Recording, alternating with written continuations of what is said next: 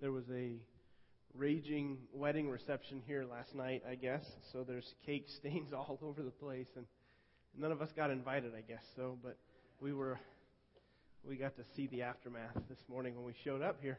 So let, let's pray together and begin. Father, we thank you so much for being here. God, we're grateful just to be able to come to service today and to to sing and to hear from you, God. We just we ask you to give us the ability to focus through your presence, God, and we ask that your Holy Spirit would speak to us in this time. Open up your word and our hearts, God. I just I, I invite you to um, to just we open our, our, ourselves to you. We invite you to probe deep into our lives, God. Help us to hear from you in Jesus' name. Amen. Well, we're we're talking about this idea of happiness. We've been looking at this for a couple of weeks, and are there any Star Wars fans here? Anybody? It's okay. It's okay. Any Star Wars? Anybody like Yoda? Any Yoda fans? Yoda. I'm kind of a Yoda fan. I didn't really get into Star Wars, but I did enjoy Yoda because I just thought he was a funny character. You know, he's got this old, shriveled, pointed-eared ninja kind of character that could you know, take care of business if he needed to. And uh, I just love his little sayings. He he had this kind of a backwards approach to talking, and I looked it up. It's called hyperbaton, and uh, or hyperbaton, hyperbaton, something like that. Anyway, it's a figure of speech that uses a deliberate departure away from standard word order syntax. He just he would mix things up in order to emphasize his points. And so if you were his um, learner, or what do they call them? Padawan. Not that you're a fan, but you happen to know. if you were his disciple, his Padawan, then uh, you need to be able to interpret his different his different sayings, right? So here's some sayings from uh, Yoda. He would say, "Grave danger you are in, impatient you are." That's a, that's a Yoda saying. Another one is, "Always in motion is the future." Or, help you I can. Yes. I thought that was a funny one. Or, strong I am with the force. So Yoda always would, he'd say things and you'd kind of have to, I always enjoyed trying to figure out what's Yoda saying here, really. And uh, he had this backwards way of saying things, and we're not really used to that in, in America. You know, none of us really walk up to anybody and, you know, cheeseburger I will have. We don't, we don't use the Yoda approach. You know, you are how. We don't do that. And so we we just kind of we expect people to just tell us straightforward up front in in normal word order what what they're trying to tell us, right? And so, but w- when things are not lying plain on the surface, especially in Scripture, it sometimes it confuses us. Sometimes we, we don't quite know how to put it together. And Jesus, Jesus, Jesus, Jesus was often misunderstood by, by um, the people of his day. Not like Yoda, he didn't use backwards phrases, but he used different kinds of speech forms that would emphasize his points. He would use hyperbole, which is somewhat similar. It's a it's an extreme, exaggerated statement in order in order to really get someone's attention, so that you'd really focus in on what he's saying. And so sometimes we read the stories or we read the sayings of Jesus and we go, that sounds crazy. You know, that sounds backwards. That sounds that's kind of hard to that's kind of hard to get my mind around that. And, and oftentimes they were just unexpected. You would not expect the things coming out of his mouth to be from from God. You know, it just seems backwards. And so we're looking at this idea of backwards happiness. We've been in the book of Matthew, chapter 5, looking at a passage of Scripture known as um, it's the beginning of what's called the Sermon on the Mount, where Jesus He's got crowds and crowds of people who follow him and who are trying to get time with him and looking to be healed by him. And they, they follow him, and he, he says the scripture says he walks up to a mountainside, sits down, and he begins to speak to them. And he talks about what would bring lasting happiness. He uses this phrase nine times Blessed are the. And last week we looked at that. Blessed are the, um, the poor in spirit. Last week we looked at a few other blessed statements. And the word blessed, the, the New Testament was written in Greek, and if you were to translate the word blessed, it could also be translated happy. So you could say blessed are, or you could say happy are the poor in spirit. And so we've been tying this to what does it what does it mean to have lasting happiness? A happiness that doesn't leave us when the external conditions in our life change.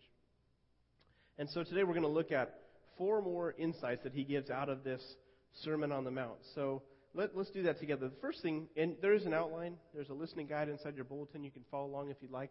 So the first thing that Jesus says is, Happy are those with a spiritual appetite. Happy or blessed, or there's favor on those who have a spiritual appetite. How many of you know what a, a food craving is all about? Anybody know what that is like? It's early. Some of you might have a food craving right now, and the donuts just are not cutting it for you. And uh, you know you've got something you just have to have. And I know for me, there's just certain times when I get certain food cravings. After um, going to the beach, I like to surf, and after I get done surfing, I like to eat Mexican food. And I found a place that serves an outstanding crab burrito down in Carlsbad, and so I just have this craving sometimes to get this. And I was really kind of hoping today to be able to get that, but I'm not feeling the greatest, so uh, kind of let down on that craving. But sometimes late at night, I just I crave a bowl of ice cream, just vanilla ice cream, and I've rediscovered Magic Shell, and uh, you know, if you've had that, it's just, ah, it's like that ultimate. You know, and you could put as much as you want on your ice cream. You could drown one whole bottle on an ice cream bowl. But, or sometimes I just have this craving around lunchtime for a Costco hot dog and a Coke, which is a strange craving, I think. But, but, um, you know, we get these cravings and, and typically, when we think about cravings, we think about who? Pregnant women, right, right. Pregnant women have cravings. Has anybody had any random pregnant craving that you'd like to share? Hot and sour soup. Chocolate and Cheetos. That is random. Yeah, we get these strange cravings. And so we all know about this idea of cravings. And then Jesus here, he challenges us about having a different kind of craving. This is the same idea, having a craving for something different. So, Matthew 5, verse 6, he says this He says, Blessed are those who hunger and thirst for righteousness, for they will be filled. He's talking about happiness belongs to the people who have a craving or a continuous and ongoing desire for personal righteousness. God wants us to have this real hunger, this thirst to know more about Him and to see that His righteousness flow into our lives and begin to live that out. There's this, you know, we're not, typically we, we associate craving with food, and so it's hard to have a spiritual craving. It's, it's hard for us to get our minds around this. So he, he talks about a craving for righteousness, a hunger and a thirst for righteousness. And righteousness can be understood on two different levels. Um, first, if you've never really come to the point where you have decided to, to become a Christian, you've not decided to follow Jesus Christ, you're still processing what that means, then this, what it means is, it's this idea of being right with God, having a right relationship with God, having um, entering into a personal relationship with Him. Once you do that, when you hunger and thirst after His righteousness in your own life, it there's a there's a filling that goes on. There's something he, he satisfies what we are looking for. And so if you're in that process, you know, there's, there's, a, there's a blessing or there's favor on those who, who hunger and thirst after God, wanting more of Him in our lives, having a desire to get more of Him. There's a sense He's saying, you don't have to go looking for that anywhere else. I can satisfy that desire, that craving in your life. For those of us who've already decided to follow Christ, if you've already become a Christian, then to hunger and thirst for righteousness means to have this ongoing craving, just an ongoing, a daily craving to grow to be more like Him. It's this idea I never stop having a hunger in my life to grow and become more like Jesus Christ. And when you when you do this, God's promise here is for they will be satisfied. There is this um, filling that happens, and it's unlike anything else we can experience in life. This word in the in the original language for they will be filled. It's a word that was often referred, referring to animals who were allowed to eat until they couldn't eat anymore. They would just eat and eat and eat until they were completely full. And that's the picture here is that God, if we'll crave after the right things, if we'll crave after Him, He, he will satisfy us that will, will truly meet our spiritual cravings, our longings from the inside. We don't have to look for that anywhere else. Psalm 34, verses 8 through 10, it says this about the same idea Taste and see that the Lord is good. Blessed is the man who takes refuge in him. So there's this same idea of a craving here. Fear the Lord, you his saints, for those who fear him lack nothing. The lions may grow weak and hungry, but those who, who seek the Lord lack no good thing. So our part is to seek him. That's our part. His part is to satisfy us. And, and sometimes we, we have to be reminded of this that, you know, all I need to do is seek after God, and He will satisfy the desires that I have. He will satisfy, will meet the needs in my life. So, so I'd like to ask you, how is your, how do you feel like this is going for your life? How is your spiritual appetite? How is your craving for righteousness?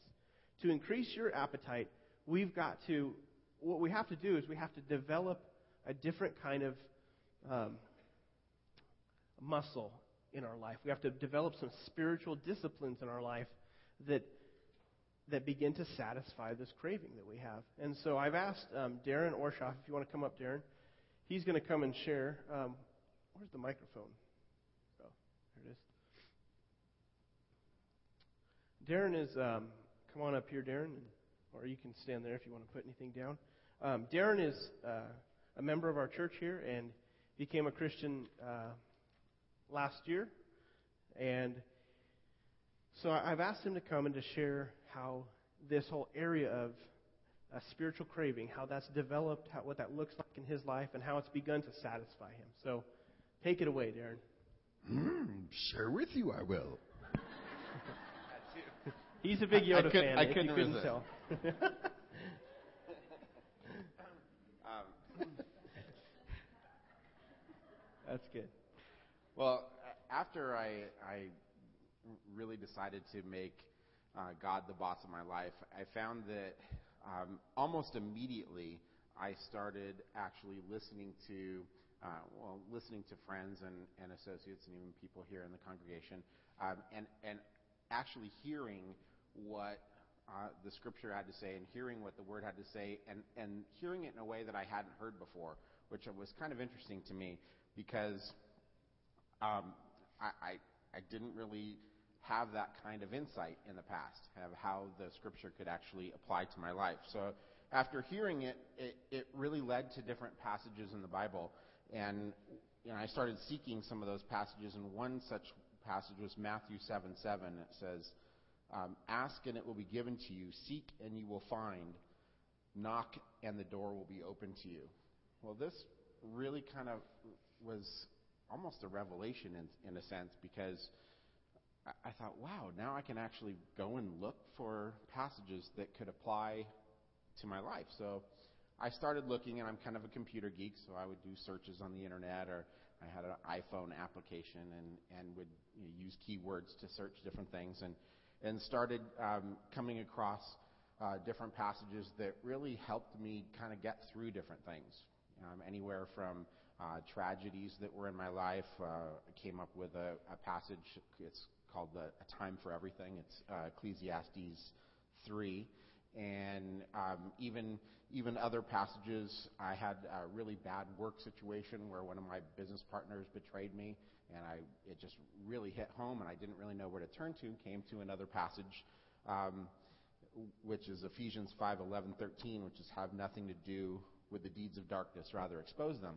Well, now I'm starting to see this pattern where th- that not only can I hear what's happening, um, how Scripture really applies to my life, but now I can actually go and find passages too and, and kind of read what uh, they have to say and how they can apply to my life. But it wasn't until I read or was led to this passage, which was 2 Corinthians 4 16 through 18, which um, it, that really helped me dive into the scripture. And that says, Therefore, we do not lose heart, though outwardly we are wasting away, yet inwardly we are being renewed day by day.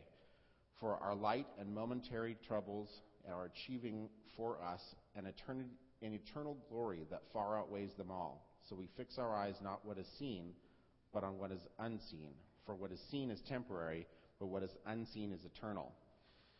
And for me, like uh, one piece out of that was that our lightness and our, our troubles, our lightness and our troubles really provide a way for me. So now this really just kind of blew me away.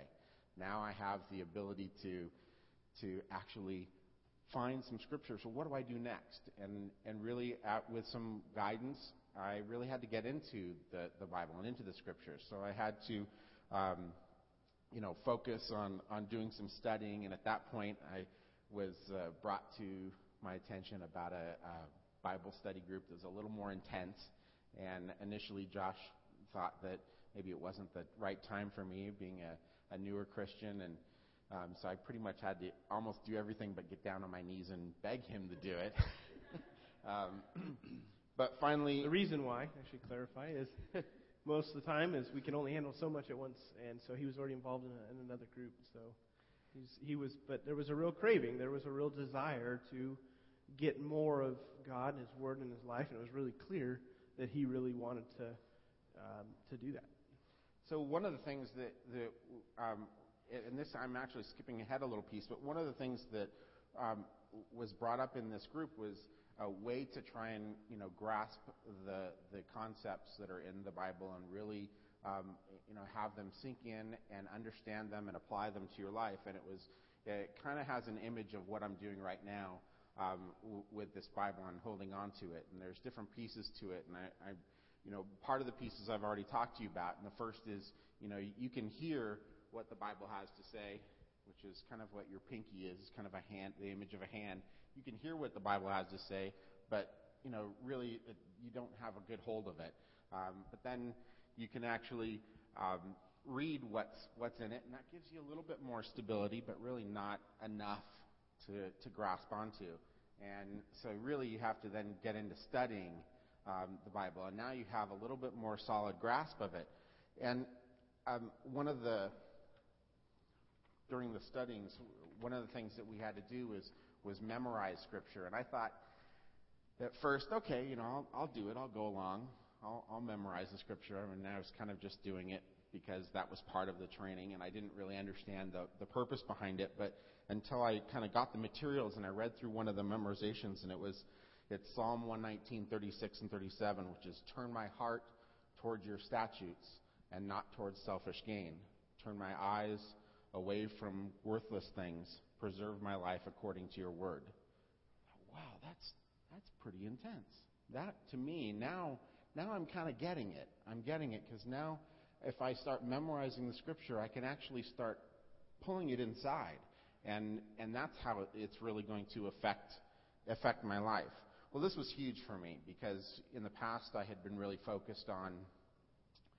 Well, you talked about the me monster in the past. Me, me, me, me, me. I've talked about, uh, you know, my my desires, my things, my abundance, my work, my success, and in different stages of my life, that's led me to feeling kind of like a a failure in some ways because I get to a certain point or crossroads in my life and that crossroads, well, what, what would I do? Well, I'd reinvent myself or perhaps move or something of that nature. Well, now I'm faced with, I have a wife and I have children and I'm trying to do the right thing. So really, what's, what's the way to do that? Well, it's really to bring, um, you know, put God first, and that's what I chose to do. So how do I really continue to do that? Um,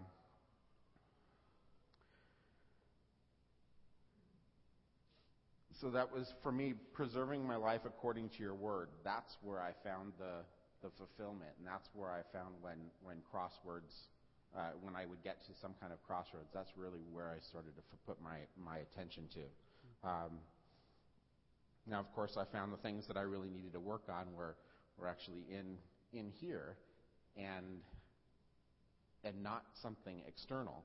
Um, and so, of course, I still want all those things still want the, the cars and the good work and the salary, and God willing, those will still come, and good and hard work.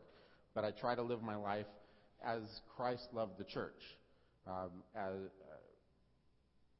you know, putting God first really actually allows me to to uh, to bring some of this home. Um, the other piece is so now I talked about memorization, which is the the fourth finger here, and but really to bring that memorization home, um, the only way to, to do that um, is not just memorizing it, but really to weaving it into your heart. And, and that brought me to a, another scripture that we actually ended up having to memorize, which is Psalm 119, 9, 11. It says, How can a young man keep his way pure? By living according to your word. I seek you with all my heart. That really kind of like really felt right to me. I seek you with all my heart. Do not let me stray from your commands. And this is the piece where I think really as I meditated on um, and contemplated on what, what learning the scripture and bringing it into my life was all about, this next piece, which is, I have hidden my, your word in my heart that I might not sin against you. And really, and once you start doing that and you put it into your heart, then you can actually live and, and apply these things um, to your life because now it's part of who you are. And, you know, I'm not perfect. I'm still not there. Uh, but certainly now I have a, a guide. I have something to look forward to. So, you know, you can, you know, hear what, what God has to say. You can read what the scriptures are. You can, you know, even study it and you'll have a good grasp on it. But when you start memorizing some pieces and even then meditating on them, you have a, a complete firm grasp on it. So then you can apply. And so it's, it's really been a blessing to me. And, and really now I know that God has my back. Thanks, sir. Thanks, Darren. Darren kind of walked you through the, an illustration that we, we learned in that group about getting a firm grip on God's Word. So I'm sure he'd be happy to tell you more he, about just what that journey's been like for him, just as he's developed this craving and how it's begun to fill his life. It really has satisfied a need that he was looking for. And, you know, we can try to satisfy that need with all sorts of things money, sex, people, um, addictions. But God, God wants to satisfy us as we hunger and crave after more of Him. Let's look at the next, the next uh, point in Jesus' sermon here. He says, next thing is, happy are the merciful. Happy are the merciful. This is Matthew 5 7. Blessed are the merciful, for they will be shown mercy to, to the people who journeyed upside this mountain and who heard Jesus say these words, this was truly backwards thinking to them. Blessed or happy are those who are merciful. Because how could that really be true? If I if I am merciful, how can I really find happiness out of that? They lived in a society where the Romans were kind of the government in charge. They were the people that were in charge. And for the Romans, mercy was a sign of weakness. It was a sign of that this individual lacked courage. The Romans, they glorified justice, firm discipline, and absolute power. And so when Jesus says, you know, blessed are the merciful, the Romans, they looked down on mercy. They thought this was weakness. So if you remember, if you saw the movie Gladiator, and I don't know if you remember this picture, but um, what was the guy's name? Uh, who? Maximus, and then the, the bad guy. Yeah, okay, whoever. Lucius. I'm thinking of someone else, I think, but the guy that Joaquin Phoenix played. But there's a scene where, you know, normally the Romans and the Colosseums they were there to watch blood. They wanted to, they didn't they didn't they weren't for mercy. And so there was this one scene where he he has mercy, and it's kind of a it's it's an unusual scene where he has mercy on on um, Maximus, I guess. And again, this is the culture where they were, where, you know, that was a few hundred years after Jesus came, that story from Gladiator, but just that was the culture where Jesus came to. And so mercy was just looked down upon. So for him to say this, this was just, this didn't make a whole lot of sense. Mercy is this mercy is to give help to the afflicted, is to rescue the helpless. Mercy is compassion in action. Basically, it's, it's meeting people's needs. Everybody has needs. And mercy is meeting other people's needs. It's not simply feeling compassion, but it's showing compassion. It's not, not just sympathizing, but it's, it's giving a helping hand to someone. This is when you buy someone a meal who's hungry. This is when you comfort the hurting. When you love those people who've been rejected. That is what it means to be merciful. When you forgive someone who has been guilty of a major offense against you or against someone else, that is showing mercy. And Jesus said, happiness is found by those who, who work this into their life. They have this fabric of mercy. They have a, a in their relationships. They show mercy to other people. And I'm sure none of us wake up in the morning with this real desire to be merciful. You know, bing. Oh, I just want to show mercy to, you know, my friends and family and kids. Instead, we wake up in the morning expecting people to meet our needs. We wake up with real desires that we want. We want people to, to meet our own needs, and so this is backwards for us. So, but beyond the blessing of God, there's a promise. There's this reciprocal effect that mercy has. If you show mercy, or if you are merciful, you will be shown mercy. It comes back. There's this reciprocal effect about mercy. It may not come from the person you show mercy to. I remember once I, and this isn't to toot a horn or anything, I was in college and I just really decided to take God seriously and start walking with Him. And I, I would normally, I worked for a sandwich shop, Hoagie Yogi, here in Riverside. And uh, I would almost always make myself a steak sandwich at the end of my shift, take it home, and I'd just chow down because it was a nice break from cafeteria food from the college I went to. And I remember I had this double meat steak sandwich, and I had it in my car, and there was a guy begging for food. And I'm like, oh, man.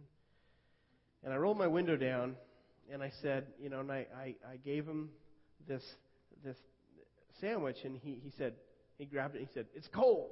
And he walks away with my sandwich. He walks away with my sandwich, and I thought, that wasn't exactly the response I was looking for, you know. And we, we have this thought that if we show mercy, then it's going to come back because that's what he said. But really, the one who shows us mercy is God. If you show mercy to people, God will give that back to you. He'll bring it back in, in many, many different ways, ways that you don't expect. He will repay mercy on his own timetable. Jesus continues. He says, Happy are the pure in heart. This is verse 8. Happy or blessed are the pure in heart, for they will see God. The pure in heart. we care a lot about purity in, all, in our culture. We really care about the purity of the food we eat. For example, we have the Food Drug Administration that regulates purity for food and drugs, making sure that we're not going to get sick when we eat things. There's certain standards that the FDA uses when they allow things to be put on the shelf. So I thought it'd be interesting to look up some of their standards. Here's some of their standards for apple butter. Anybody like apple butter here? If apple butter has a mold count of 12% or more, or if it averages four rodent hairs per 100 grams or more, or if it averages five or more whole insects, not counting mites or scale insects, per 100 grams, then the FDA will pull it off of our shelves. Otherwise, we spread it right on top of our English muffins and bread. Yum. but that's the, that's the standard for purity for apple butter. Coffee. I know we've got some coffee fans here. My wife's a big coffee fan. I'm sure many of you love coffee. Listen to this. Coffee beans will be withdrawn from the market if an average of 10% or more are insect infested, or if there is one or more live insect in each of two or more immediate containers. So don't worry about one live insect in one container, just two or more. Then they'll pull the coffee beans, so you're probably safe. Mushrooms, mushrooms can be sold if there is an average of 20 or more. I'm sorry, mushrooms cannot be sold if there is an average of 20 or more maggots of any size per 15 grams of dried mushrooms. So think twice before you eat your salad today at lunch. We have these you know, there are standards, and we care about purity. You might want to log on to the FDA website and learn about some of these for yourself. Think about the foods you really love to eat. But we care about this stuff. We care about purity, don't we? And you know what? God does too. He cares about purity in the fine details. We don't always know the Food and Drug Administration's fine details for purity, but God has very, very, uh, He has a, uh, a very detailed if you look through the scriptures, there's all this details about how he wants life to work and how he wants us to live in line with him. He's very, very concerned with our purity. So people who are pure in heart have motives that are centered on truly pleasing God. That's what it means to be pure in heart. Your motives are centered on pleasing God. It doesn't matter if you make mistakes, but because none of us are perfect, but in your motives, as you look at your heart and the reasons why you do what you do, that, that there would be a sense of, of uh, consistency.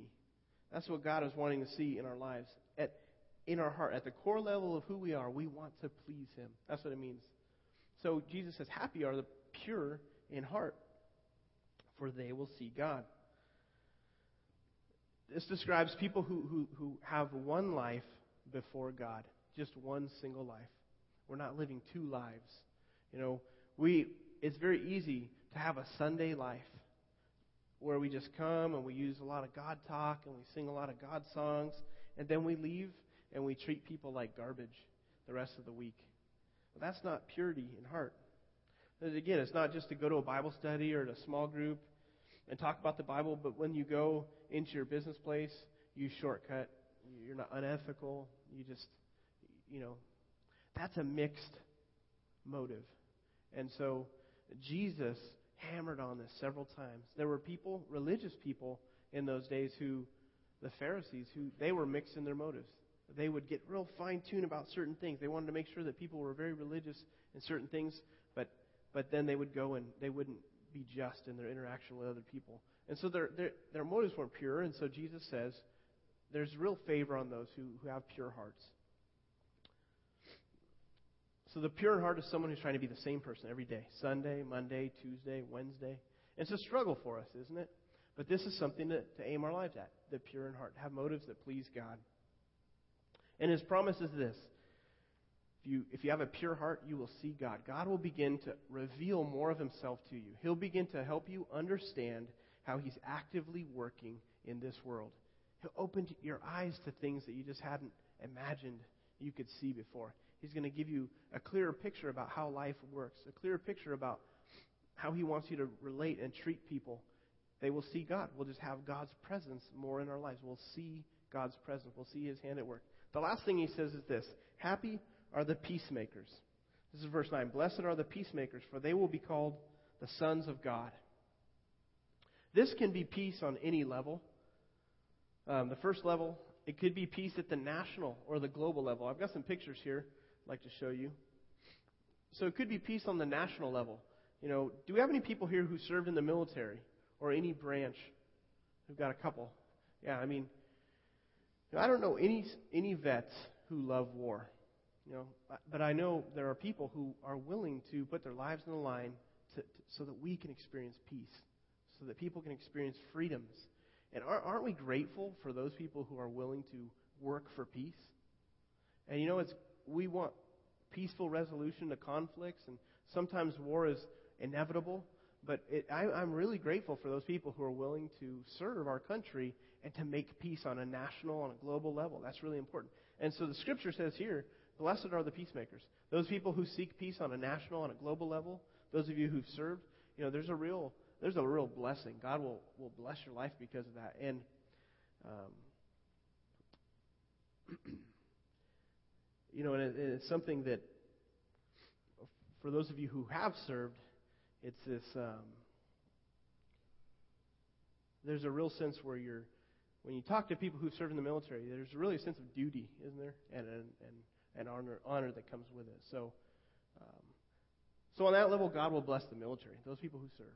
Also, God will will bless those who seek peace on a personal level. This is another level in our homes, on our jobs. Take a look at these pictures. And among our friends, there are just so many opportunities to, to have these petty skirmishes in our relationships, right? We can have just so many little fights. We can bicker back and forth and not have peace on a personal level. So there's one, there's another level. Jesus wants us to seek peace in our relationships, in our friendships, in our families, with our kids, with our spouses, with our coworkers if we'll just decide not to throw fuel on the fire when there's conflict, but if we'll decide to be a peacemaker, man, it makes all the difference in the world. And then you're identified as a child of God. They will be called sons of God. That's what the scripture says.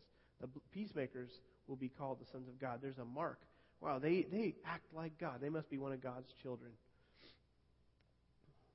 Right now, you might be at a stalemate in a relationship. You might be just stuck because you've been unwilling to clear up a relationship with someone in your life. And um, today, you know, I would encourage you to, to straighten that out, just to make a point to straighten out your part, to straighten out your end of, of the conflict. If there's something you've done that you've not that you've not cleared up, you've done someone wrong, then I'd encourage you to just seek peace with that person. Just try to straighten it out. Look at what Romans 12:18 says. It says, "If it is possible, as far as it depends on you, live at peace with everyone." You know, we can only do this if the person is willing to have peace with us, but we can do our part. And generally, we wait until until somebody comes to us because we feel like, well, we've been wronged by people, so they need to come to me and straighten it out. But what what you find in the scripture is that the person, the first person who recognizes there's a problem, is the one to go and straighten out the conflict. He's the one to initiate getting a clear relationship. So seek peace on a personal level. The last thing is this God blesses those who make peace on a, on a spiritual level. If you've decided to follow Christ, you've become a Christian, then you've made your peace with God. And, and He wants you to join Him in sharing His love with people around you. He wants to use you to help all people to come to know Him. And so, take a look at uh, these. You know, you see some people that are trying to help others come to know God. They're trying to help others make peace with God. Second Corinthians describes the role we play here. Second Corinthians five twenty and twenty one says, "We are therefore Christ's ambassadors. An ambassador is a representative of a ruling authority, someone who represents the guy that's in charge or the person that's in charge. So we're called to represent Christ." not only in the way we live, but in the way that we plead with other people to make peace with God. This is really important to God that we would try to help people connect with Him. The verse continues We're therefore Christ's ambassadors, as though God were making His appeal through us. We implore you on Christ's behalf, be reconciled to God. God made Him who, knew no, who had no sin to be sin for us, so that in Him we might become the righteousness of God. He's saying, this is part of our, our job. If you follow Christ, part of your job is to, to plead with other people to make peace with God, to connect with God. That's very important. And you want to let God do the convincing because He's the one that can do that. He's the one that can pull on people's hearts, He's the one that can draw people to know Him. But He uses us to share His story, He uses us to share how He's changed our lives. And uh, this is a huge part of a part of what it means to follow him is to see yourself as an ambassador, a peacemaker on a spiritual level. Next week, we're going to look at the end of this part of the message and looking at how there's happiness comes to those who, who walk through trials, who walk through um, persecution. There's things when we just suffer. There's, there's happiness, Jesus says, for those of us who, who have to walk through that stuff, who go through it. Um, I'd encourage you, if, if you've never connected with God, if, you, if you're not sure that you've ever made peace with God, then I'd encourage you to, um, to find out more, to investigate what that looks like, what that means. On the welcome card that's in your bulletin, you can mark the box that says, I'd like to learn more about a relationship with Jesus Christ. Just put it in the offering, and then we can follow up with you on that, share with you what that means.